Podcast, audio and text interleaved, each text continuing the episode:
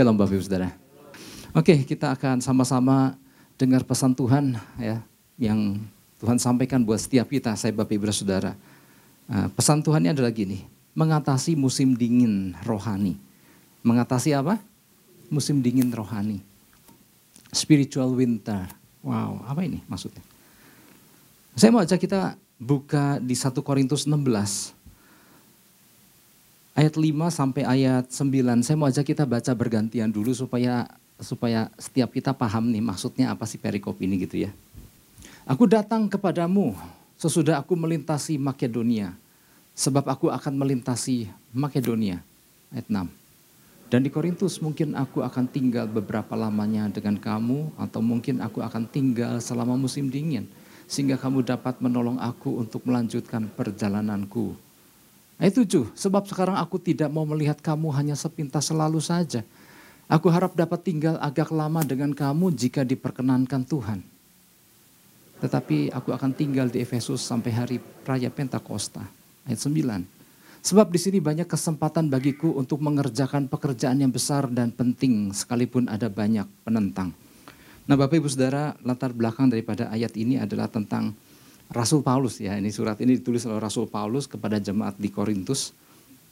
Jadi tentang Rasul Paulus yang melihat adanya sejumlah kesempatan untuk melakukan sesuatu bagi kerajaan sorga. Ya, di tengah berbagai situasi yang sering kali nggak mudah buat dia. Rasul Paulus kalau kita perhatikan, ia selalu memakai kesempatan yang dibukakan Tuhan untuk melakukan sesuatu. Dalam suratnya kepada jemaat di Korintus, Rasul Paulus mengatakan bahwa orang percaya di Korintus bahwa ia ingin sekali berkunjung dan tinggal beberapa saat lamanya dengan orang-orang di sana. Itu jadi kerinduan dia sebagai orang yang mendirikan jemaat Tuhan di sana ketika jarak yang tidak memungkinkan ia berjumpa langsung, ada satu kerinduan untuk suatu hari dia ingin kembali bertemu dengan orang-orang yang dibimbingnya untuk mengenal Kristus. Kalau kita baca dari ayat ke satu. Kedatangan itu berkaitan dengan pemberian bantuan dari jemaat Korintus untuk digunakan sebagai pelayanan dia ke tempat-tempat lain. Nah, tapi selain itu, dia juga memiliki agenda-agenda yang penting lainnya di mana seperti yang tadi saya sampaikan, ada masalah-masalah di dalam jemaat yang perlu dia bereskan, ya. Ada hal-hal yang perlu dia ingatkan lagi untuk dia bangun kehidupan jemaat Korintus di sana, ya. Nah, tapi kalau Bapak Ibu perhatikan, ya tadi kan kita mungkin bacanya selewat, tapi kalau nanti baca lebih detail lagi, kalau kita perhatikan ternyata Rasul Paulus adalah seorang yang merencanakan segala sesuatu dan menyusunnya dengan baik. Tadi di situ dikatakan dia datang dari Makedonia, dia akan ke Korintus, nanti dari Korintus dia akan ke Efesus.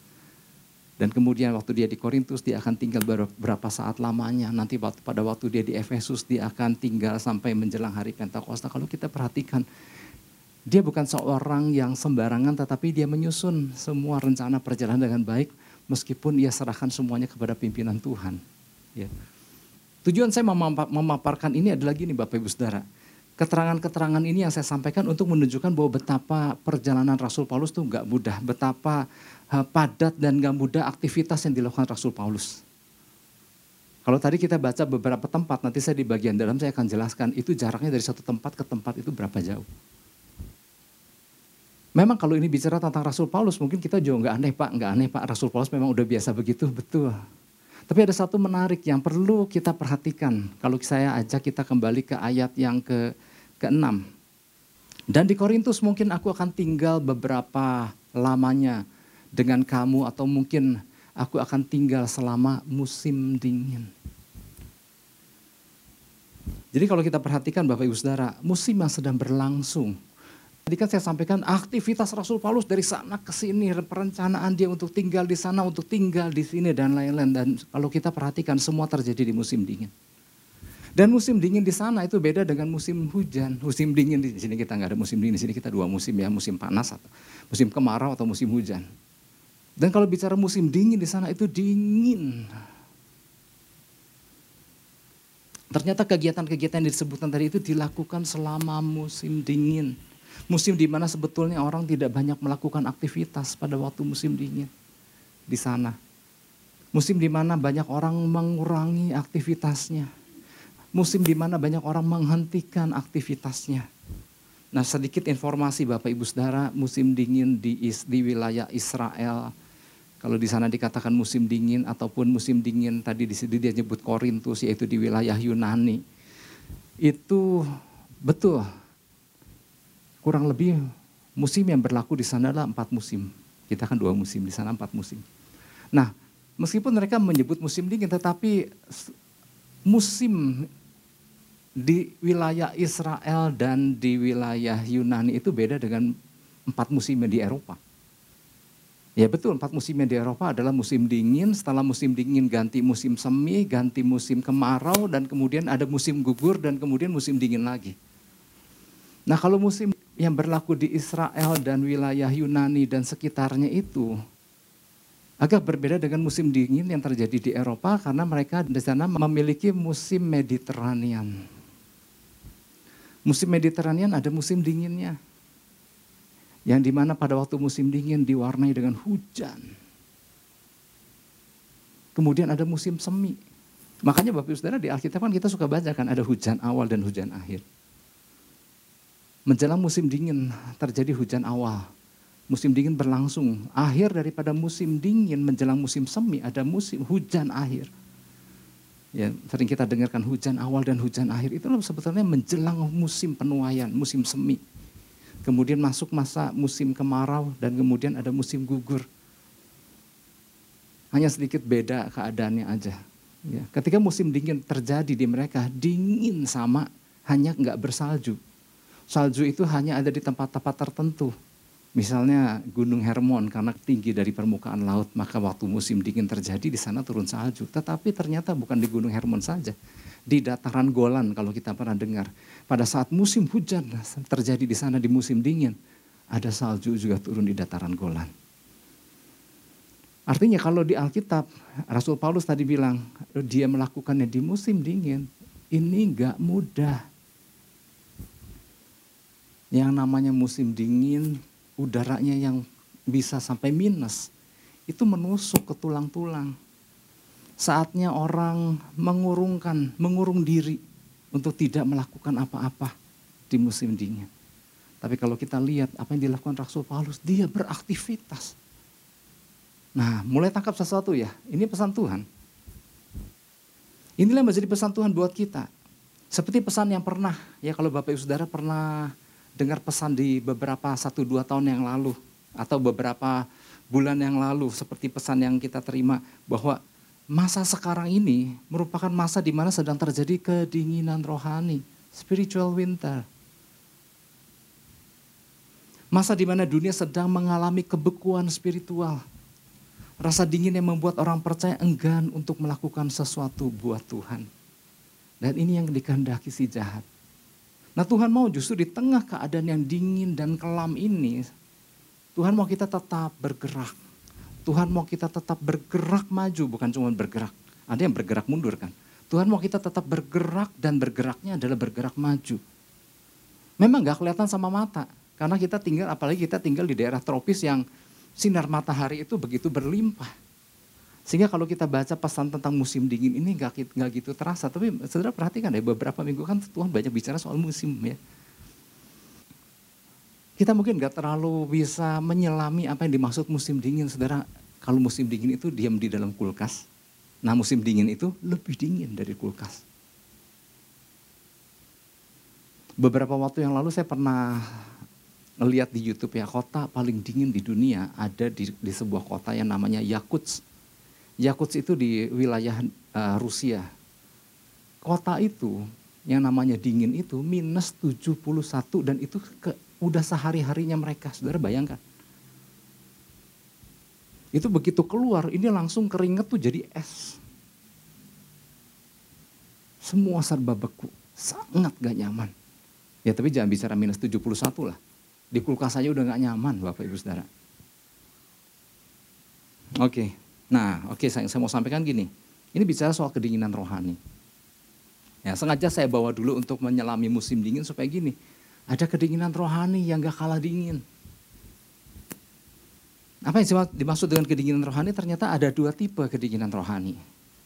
Yang pertama adalah ini berbicara tentang kedinginan itu akan mengua, apa, akan mencoba menguasai dari luar ke dalam.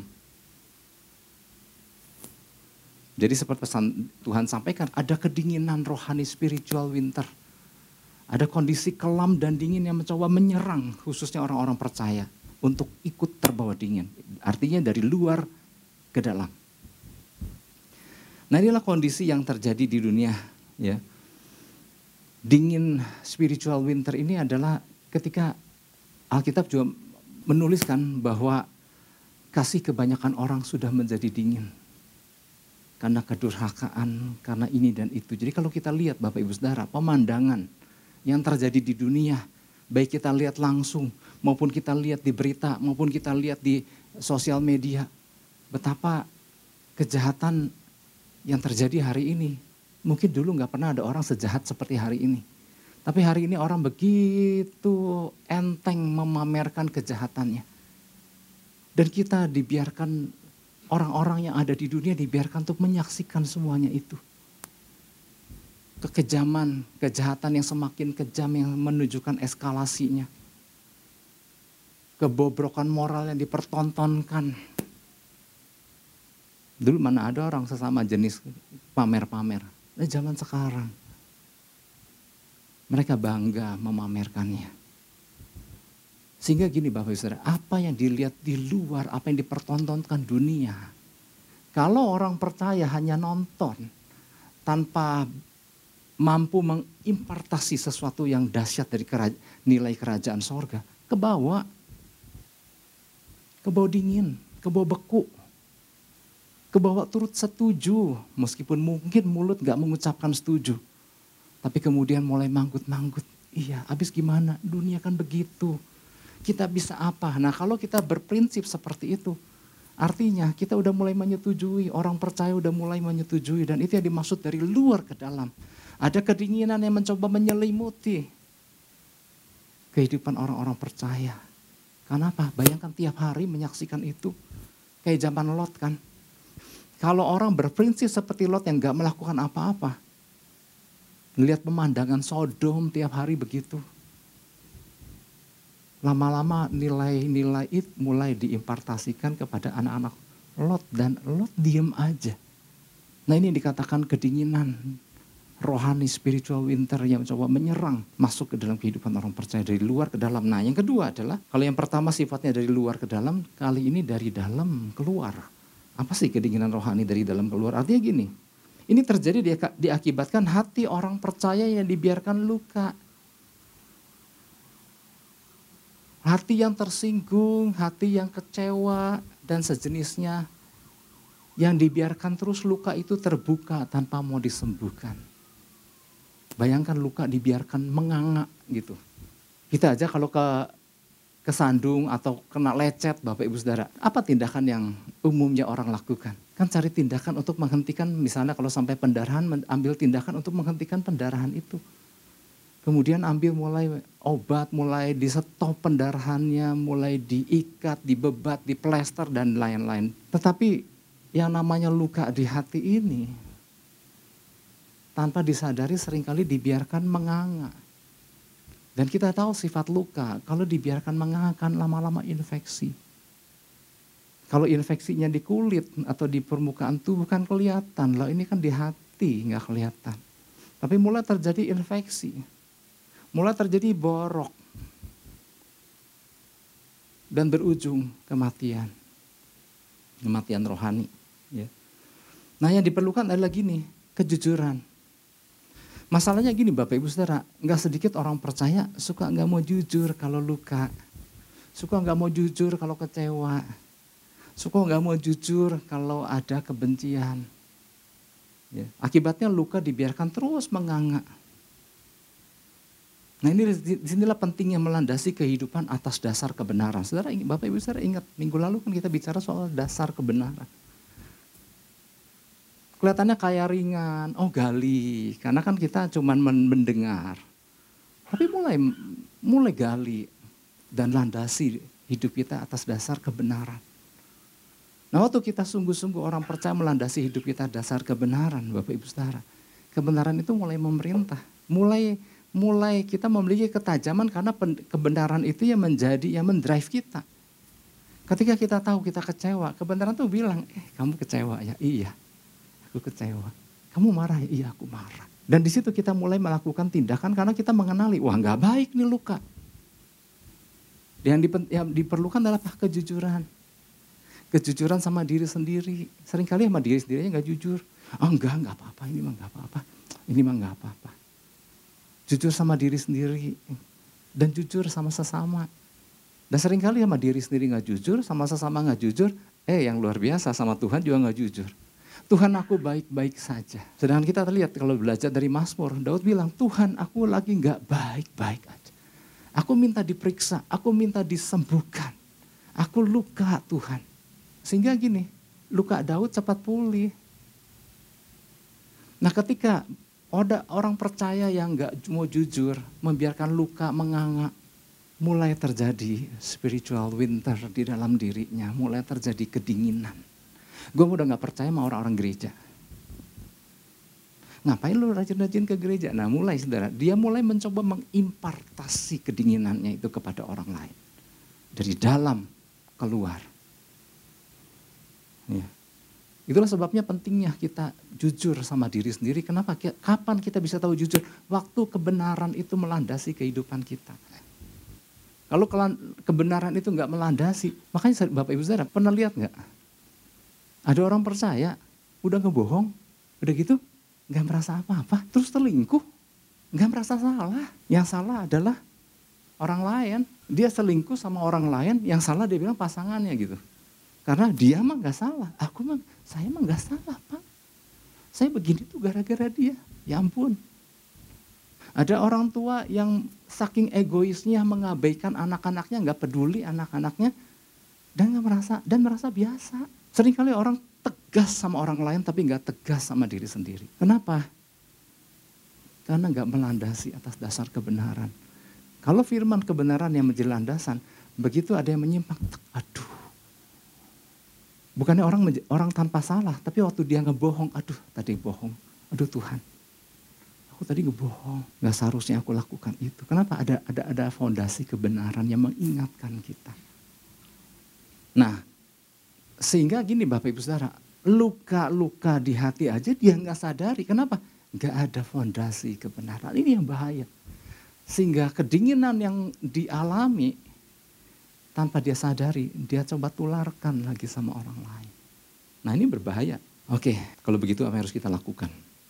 Sebagai orang percaya menghadapi musim dingin, ya musim dingin yang panjang karena saya mendapati pesan ini datang beberapa kali yang saya menangkap, wow panjang ini. Bilang lagi, bilang lagi Tuhan soal kedinginan rohani yang mencoba menguasai dunia ini. Apa yang harus kita lakukan ketika menghadapi musim dingin, spiritual winter? Apakah kita menjadi tertidur? Ya, kalau kita beruang, ya saudara kalau mengenali ya, binatang beruang adalah binatang yang memutuskan untuk tidur sepanjang musim dingin. Hibernasi, hibernasi, hibernation. Makanya di komputer Bapak Ibu Saudara suka ada pilihan hibernate, artinya gini, nggak dimatiin, cuma tidur sementara. Nah itulah uh, salah satu ciri binatang beruang ya, beruang yang gede ya, yang di, di mana mereka akan tidur sepanjang musim dingin. Nah apakah kita memutuskan, ah kalau gitu aku juga mau tidur. Ingat ini beda dengan musim dingin natural ya, di mana ada batas waktu. Ya ini kan nggak tahu sampai kapan, apakah tidur terus. Nah oleh sebab itu apa yang harus kita lakukan? Yang pertama, tetap bergerak maju menyelesaikan apa yang memang Tuhan percayakan kepada setiap masing-masing kita. Tetap bergerak maju menyelesaikan apa yang memang Tuhan percayakan kepada setiap masing-masing kita. Ya, ini gak mesti ada hubungannya dengan jabatan kita di gereja. Karena gini, selain di gereja, kita juga punya banyak jabatan kok. Di keluarga kita punya banyak jabatan. Nah minimal bicara yang dekat-dekat aja deh gitu. Apakah kita tetap berfungsi enggak? Apakah ketika kita berfungsi artinya kita sedang bergerak maju. Nah poin bergerak maju nomor satu ini sebetulnya adalah waktu Tuhan kasih pesan ini, Tuhan juga kasih solusinya tetap bergerak maju.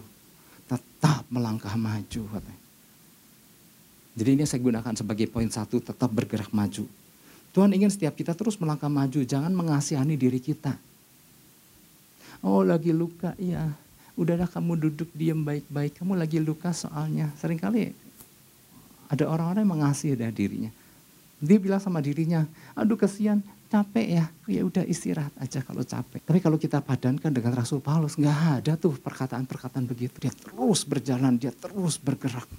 Dia terus menyelesaikan apa yang Tuhan percayakan selama dia masih hidup di dunia. Makanya Rasul Paulus ini terkenal dengan Rasul yang gak ada matinya gitu. Artinya gini, semangatnya ya. Ketika pesan ini uh, datang, diambil dari Korintus yang mendasari, ya maka biarlah semangat untuk tetap melakukan sesuatu bagi kepentingan kerajaan surga. Di setiap posisi apa pun yang Tuhan percayakan, kita terus lakukan. Ya, gak ada istilah aduh lagi dingin, lagi luka, lagi kesian gitu ya. Nah fokus Rasul Paulus adalah bagaimana menyelesaikan semua yang dia bisa lakukan selagi waktu masih ada.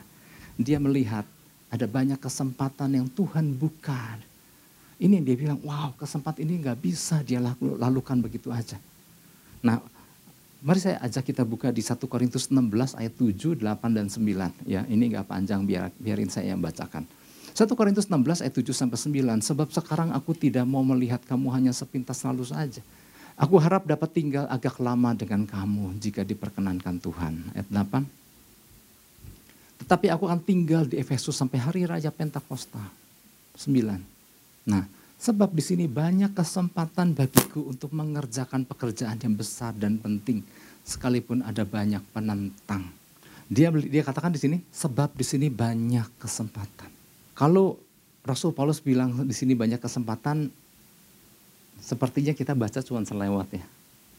Padahal gini Bapak Ibu Saudara, orang yang mengenali kesempatan itu nggak mudah. Kesempatan itu kadang nggak datang dua kali. Tapi kejelian mengenali adanya kesempatan ini yang jarang dimiliki. Ini bicara tentang orang percaya. Orang percaya harus memiliki ketajaman ya. Itu jadi kerinduan saya setiap kita lah tajam melihat satu kesempatan.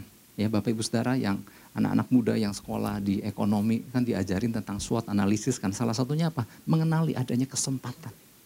Opportunity itu. Ketajaman untuk mengenali. Nah Rasul Paulus adalah pribadi yang nangkep ini kesempatan. Kalau nggak sekarang kapan lagi? Karena dia adalah seorang yang terus aktif bergerak. Ketika dia melihat ini kesempatan dilewati, mungkin dia nggak ada kesempatan lagi. Seorang penulis dari Denmark ya Bapak Ibu Saudara.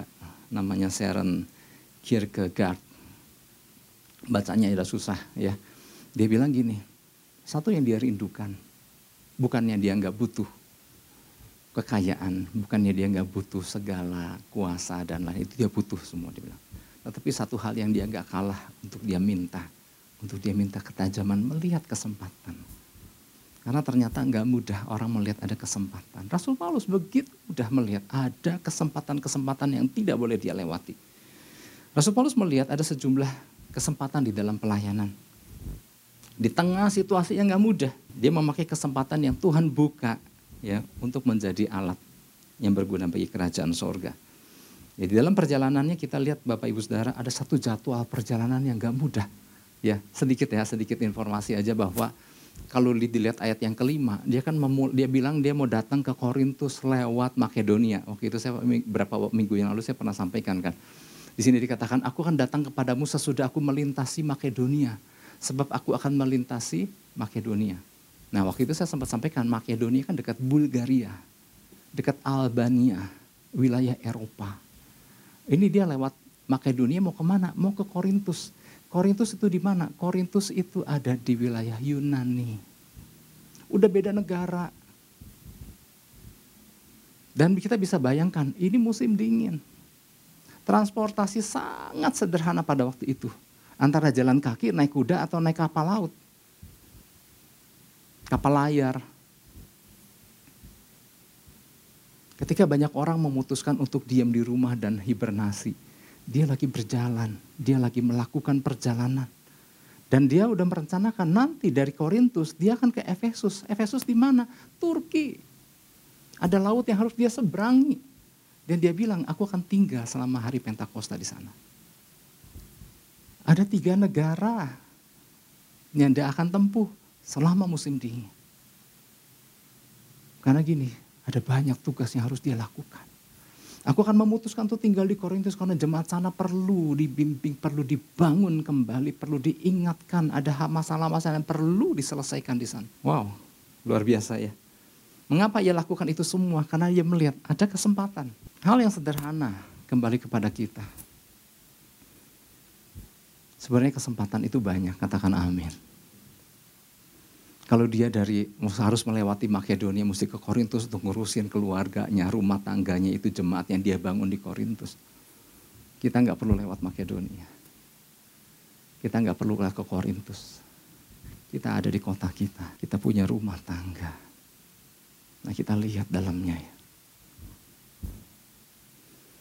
Apakah kita mau gunakan kesempatan selama aku masih hidup, selama aku masih sehat, aku akan bangun keluargaku, para pemimpin-pemimpin, para imam, sambil kita renungkan. Ini kesempatan loh, katakan amin para pria. Hmm. Berarti yang bilang amin dari tadi banyak wanita ya. Kalau pria, para pria bilang amin. Hmm. Gitu ya. Ini kesempatan loh. Selama masih kumpul sama-sama sebagian besar dari kita masih kumpul bersama-sama. Karena ada masa di mana kita udah nggak bisa kumpul bersama anggota keluarga lagi. Ada masa kita mulai ngawin-ngawinin anak. Ya ampun ya kalau udah udah umur segini kompongnya udah mulai ngawin-ngawinin anak. Tetapi oh iya, waktu itu akan berjalan begitu cepat. Ada masa kita nggak bisa kumpul lagi. Tetapi selagi kumpul, kenapa nggak kita bangun kehidupan rohani mereka? Kenapa kita nggak bangun istri anak-anak kita? Katakan amin. Wis, agak lumayan dikit. Nah Rasul Paulus ada pribadi yang jeli. Melihat kesempatan yang ada. Kita pun harus jeli Bapak Ibu Saudara. Kesempatan itu nggak kadang-kadang nggak muncul dua kali. Selagi masih ada waktu, selagi memungkinkan, selagi kita bisa, kenapa nggak kita lakukan? Makanya ada Rasul Paulus ada satu perkataan kan di dalam suratnya di kepada jemaat di Filipi, bagiku hidup adalah Kristus, mati adalah keuntungan. Saudara pernah renungkan bagiku hidup adalah Kristus. Meskipun sering kali ini di, diucapkan pada waktu di rumah duka, gitu. tapi sering kali Bapak Ibu Saudara, waktu kita mengatakan bagiku hidup adalah Kristus, mati adalah keuntungan, sering kali beda kadar sama Rasul Paulus. Buat kebanyakan orang percaya bilang bagiku hidup adalah Kristus, dipahami dengan gini, bagiku adalah hidup adalah mengenal Kristus.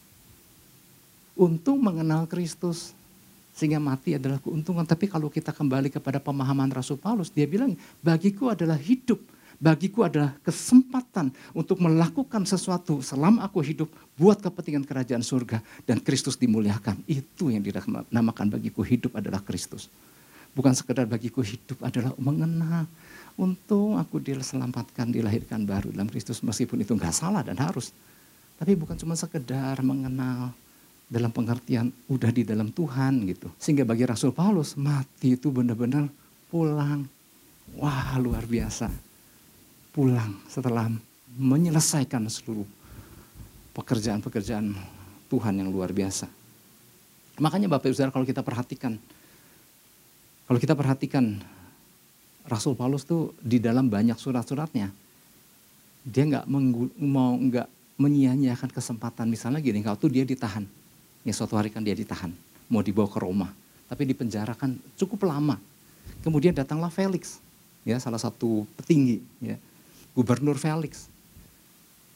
Sebetulnya waktu dia ketemu Felix dia bilang dia bisa aja berkata, Tuanku tolonglah selamatkan aku. Aku dipenjara tanpa salah. Aku ditahan karena fitnah. Tolonglah Tuanku. Tapi enggak. Rasul Paulus melihat kesempatan Waktu dia bersama-sama dengan Felix, ini kesempatan untuk memberitakan firman Tuhan. Memberitakan jalan keselamatan kepada Felix. Dan di situ dikatakan Felix hampir menjadi percaya. Yang di situ dikatakan bahwa dia nggak mau menyia-nyiakan kesempatan yang ada. Siapa pun yang dia hadapi, bukan soal tentang dia, tapi bagaimana tentang pekerjaan Tuhan, bagaimana berita sukacita itu harus disampaikan. Wow, sambil saya menyampaikan ini saya juga sedang membakar diri saya sendiri Bapak Saudara dan setiap kita katakan amin.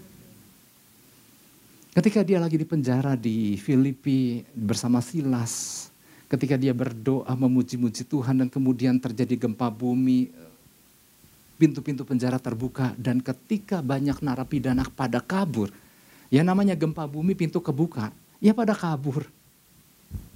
Apa yang dilakukan Rasul Paulus dan Silas kan mestinya juga, iya kabur juga, enggak. Dia melihat ada kesempatan untuk menyelamatkan kepala penjara, memberitakan firman dan membaptis malam itu. Yang sebetulnya dia bisa lari, tapi bukan gaya dia, bukan cara dia. Kenapa? Ada kebenaran di dalam dirinya. Lalu contoh lain, waktu dia di penjara di Roma, Bapak Ibu Saudara. Rasul Paulus bisa saja merenungi nasib bahwa akhirnya ya aku di penjara juga. Penjaranya pun penjara bawah tanah. Penjara di bawah tanah itu sering kali di bawahnya itu air. Ya entah berapa tinggi selutut lah, tapi ini kan benar-benar pengap dan lembab dan sangat sangat gak nyaman. Ditambah dengan kondisi penerangan yang hanya muncul dari sisa-sisa dari lubang-lubang yang ada di atas. Tapi dia nggak menyia-nyiakan kesempatan untuk mengasihani diri. Dia tulis surat Makanya surat-surat yang ditulis oleh Rasul Paulus, sebagian besar ditulis pada waktu dia di penjara. Dia nggak mau gunakan kesempatan untuk merenungi, mengasihani diri, merenungi nasib. Selama dia mampu, dia tulis surat, dia kirim, dia kirim, dia kirim, dan kita bisa menikmatinya sampai hari ini. Dan ketika musim dingin tiba, seperti yang tadi saya sampaikan, dia mau ke Korintus, dia mau bangun jemaat Tuhan dan kemudian dia merencanakan ke Efesus karena dia melihat ayat 9. Ada kesempatan besar, di situ dikatakan. Karena ia melihat ada kesempatan dan pekerjaan besar dan penting. Jadi kalau kita perhatikan gini Bapak Saudara, udah cuaca yang dingin, udah transportasi terbatas, ya. Udah kemudian di situ dikatakan sekalipun ada banyak penentang. Udah semua serba terbatas, yang benci dia juga banyak gitu. Yang mau menggagalkan rencana Tuhan dalam hidup Rasul Paulus juga banyak. Apakah dia nyerah? Enggak. Wow. Ini yang luar biasa Bapak Ibu Saudara. Bagaimana dengan kita? Tuhan nggak mau kita menjadi orang-orang yang begitu mudah terkena imbas musim dingin rohani, spiritual winter. Dengan turut melakukan hibernasi. Wah paling enak mah ya udah diam aja di tengah kondisi kalau udah begitu mah. Tapi inilah untuk itulah pesan Tuhan ini disampaikan kepada setiap kita. Tuhan mau kita terus bergerak maju. Bapak Ibu Saudara pernah dengar berita atau mungkin sebuah kisah di sebuah dapur, sebuah restoran di mana kalau di luar negeri dapur freezernya itu berupa ruangan tempat nyimpen daging. Pintunya besar, dan itu semuanya adalah ruang beku tempat penyimpanan daging yang berjejer besar-besar di situ. Suatu kali salah satu uh, karyawan di dapur itu terkunci dari luar. Sementara dia percaya bahwa pasti dia dicariin dong ke mana sih gitu ya. Sementara dia menantikan pertolongan, apa yang dia lakukan? Apakah menyerah? Enggak. Kalau dia diam, maka pembuluh darahnya udah mulai beku. Darahnya mengalir akan mulai beku kalau dia memutuskan untuk diam, detak jantungnya akan mulai beku. Apa yang dia lakukan? Dia terus bergerak. Dia terus lompat-lompat. Dia terus lari di tempat sampai pertolongan datang. Artinya selama kedinginan terjadi, jangan diam. Terus bergerak maju. Nah kalau bicara buat kita di, tentang di dalam uh, kehidupan kerohanian, jangan diam. Terus bergerak maju. Yang mau katakan amin. Wah berarti ini kombinasi pria dan wanita ya. Oke. Sekarang yang kedua Bapak Ibu Saudara. Tetap terhubung dengan orang-orang yang memiliki roh yang menyala-nyala di dalam Tuhan. Tetap terhubung dengan orang-orang yang memiliki roh yang menyala-nyala dalam, dalam Tuhan. Ini kan kedinginan kan lagi menyelimuti. Tapi tadi tetap bergerak maju. Nah sekarang gini, tetap tinggal terhubung dengan orang-orang yang memiliki roh yang bernyala-nyala supaya kita terus terbakar juga. Jangan jangan berkumpul, jangan bersekutu dengan orang-orang yang sama dingin, nanti beku semua. Jangan kumpul dengan orang-orang yang sama-sama sakit hati, nanti pada sakit semua hatinya. Jangan kumpul dengan orang-orang yang kecewa, nanti semua kecewa dan apa yang, di, yang diperkatakan adalah tentang kekecewaan. 1 Korintus 16 ayat 10. Jika Timotius datang kepadamu, usahakanlah supaya ia berada di tengah-tengah kamu tanpa takut. Sebab ia mengerjakan pekerjaan Tuhan sama seperti aku. Mulai dari ayat 10, 11, 12 dan seterusnya sampai akhir daripada 1 Korintus 16. Kalau kita perhatikan di situ, Rasul Paulus menyebut nama-nama anak-anak rohaninya. yang turut melakukan hal yang sama dengan yang dia lakukan. Salah satunya adalah Timotius. Kenapa nih anak-anak muda ini? Kenapa Timotius ini turut melakukan pekerjaan? Kenapa? Dia terhubung, dia bersekutu dengan bapaknya yang juga bernyala-nyala di dalam Tuhan kita adalah dengan kita adalah sama dengan siapa kita bergaul. Bergaul dengan orang-orang lemah. Kalau kita enggak mengimpartasi nilai-nilai kerajaan surga, kita terbawa lemah. Mau apa jadinya kita nantinya ditentukan adalah salah satunya dengan siapa kita bergaul. Bergaul dengan orang yang salah, rohani Anda jeblok. Kalau Anda bergaul dengan orang-orang yang bersemangat untuk Tuhan, maka Anda akan ikut ketularan semangat. Yang setuju katakan amin. Ya. Karena gini, untuk merosot itu cuma butuh, butuh satu menit. Tapi untuk membangun butuh hari lepas hari selama perjalanan hidup kita mengiring Yesus. Kalau mau jatuh mudah. Sekejap orang jatuh. Hanya dengan perkataan negatif orang jatuh. Pertemanan akan membuat seseorang apa? Saling mengimpartasi. Nah sekarang apa yang diimpartasikan? Nah sebagai anak-anak Tuhan. Yang diimpartasikan adalah kuasa perkataan-perkataan yang kuat, perkataan kebenaran, kuasa. Wow, jangan mengimpartasikan hal yang salah. Itulah sebabnya ya di Amsal bilang begini, siapa bergaul dengan orang bijak menjadi bijak, tapi siapa berteman dengan orang bebal menjadi malang. Di dalam Mazmur 1 ayat 1 dikatakan berbahagialah orang yang tidak berjalan menurut nasihat orang fasik, yang tidak berdiri di jalan orang berdosa, dan yang tidak duduk makan dalam kumpulan pencemooh. Saya dulu pernah nyampaikan kalau nggak salah. Ada kata berjalan, ada kata berdiri, dan duduk dengan orang yang salah. Maka dalam sekejap kita akan menjadi orang yang sama dengan orang-orang pencemooh itu. Berbeda dengan kalau kita ingat kisah Goliat. Goliat kan bukan cuman raksasa itu kan bukan cuman Goliat kan. Ada empat yang lain. Satu dikalahkan oleh Daud yang empat dikalahkan oleh anak buah Daud. Wow, berarti anak buah Daud punya kemampuan yang sama. Iya, kenapa? Karena anak buah Daud bersekutu dengan Daud sang pembunuh raksasa. You bergaul dengan pembunuh raksasa, you juga akan menjadi orang-orang pembunuh raksasa. You bergaul dengan pencemooh, you akan menjadi dalam waktu singkat menjadi seorang pencemooh. Saya nggak akan panjang lebarkan. Mari Bapak Ibu Saudara. Ada kedinginan rohani sedang mencoba menguasai dunia dan sedang berusaha mencoba menguasai gereja Tuhan. Kalau enggak kita terbakar-bakar terus di dalam Tuhan, maka akan dengan mudah kedinginan itu akan mulai memasuki, merasuki. Itu kedinginan yang dari luar ke dalam. Tetapi ingat, apa pun luka, kecewa dan lain-lain, akui, selesaikan. Dan kemudian impartasikan sesuatu yang dahsyat tentang kebenaran sejati dari Tuhan lewat diri kita kepada orang lain. Sehingga orang lain terus terbakar di dalam Kristus karena kita. Setuju katakan amin. Beri tepuk tangan buat Tuhan Yesus. Haleluya.